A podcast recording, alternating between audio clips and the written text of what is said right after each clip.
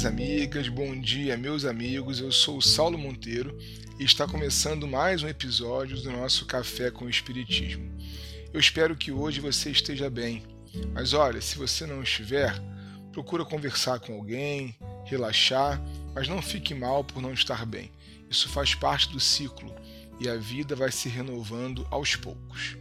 Na leitura que temos feito do livro O Progresso, que, como sabemos, foi um discurso de Leon Denis no final do século XIX, já passamos em vista os avanços políticos e sociais que se fazem necessários para que tenhamos, de alguma forma, o reino da justiça implantado na Terra.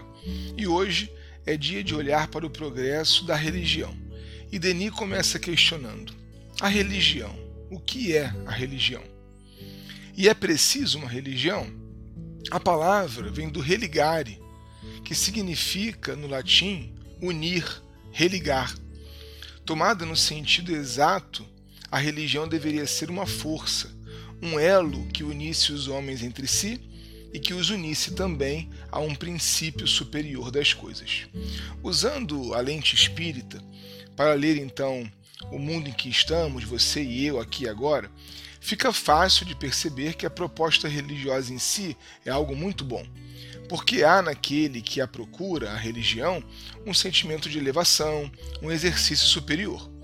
Denis chama inclusive esse movimento humano na direção das religiões de um sentimento natural, que eleva a alma acima de si mesma, para um ideal de perfeição, no qual se resumem essas potências morais, denominadas o bem, a verdade e a justiça. E esse sentimento, quando está esclarecido pela ciência, quando é fortificado pela razão, quando tem por base essencial a liberdade de consciência, da consciência autônoma e responsável, esse sentimento é o mais nobre de quantos possamos conhecer. No entanto, a gente precisa analisar os movimentos religiosos vivos no planeta e ver que dos mais distantes aos mais próximos de nós, o que encontramos não é exatamente essa valorização da liberdade de consciência. Não, diz Leon Denis.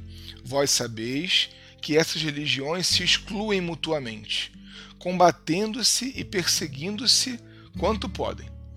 Cada uma delas pretende ser a única verdadeira, a única legítima, e cada uma delas acusa as outras de erro ou impostura e as outras, por sua vez, lhe devolvem suas acusações e seus anátemas. Entretanto, essas religiões hostis entre si entendem-se todas num ponto. Olha que interessante.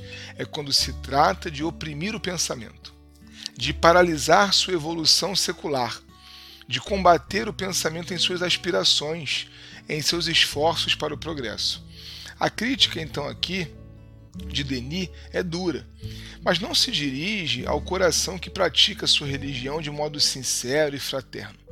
Ela vai na direção das manipulações humanas, aquelas responsáveis pela deturpação das mais belas ideias originais, que redundam em desrespeito, violência, fundamentalismo.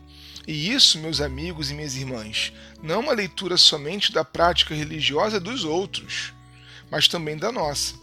O Espiritismo brasileiro também apresenta suas contradições.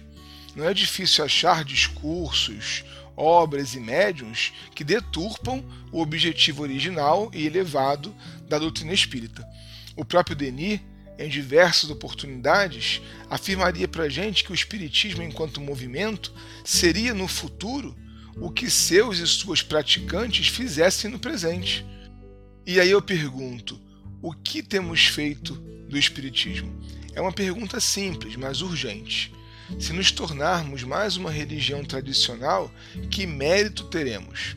É hora então, diz o texto em estudo, de tornar nosso sentimento religioso mais racional e esclarecido. O próprio Cristo disse: Um dia chegará em que o Pai não será mais adorado nem nos templos, nem na montanha. Em última análise, é preciso dizer que, para esses fundadores das práticas espíritas, nossa doutrina nem é uma religião propriamente dita. Na conceituação de Kardec, a doutrina espírita é uma ciência experimental, da qual se depreende uma filosofia espiritualista, de consequências moralizadoras.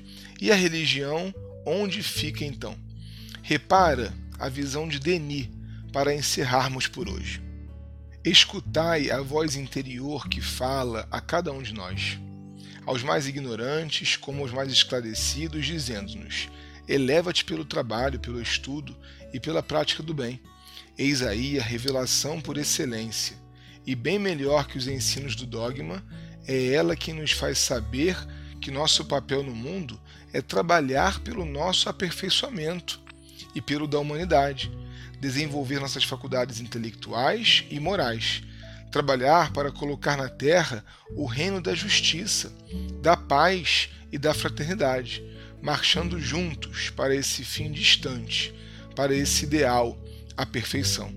Eis a verdadeira religião e a única de acordo com as leis universais, a religião do progresso, a religião da humanidade. Um forte abraço e até o próximo Café com o Espiritismo.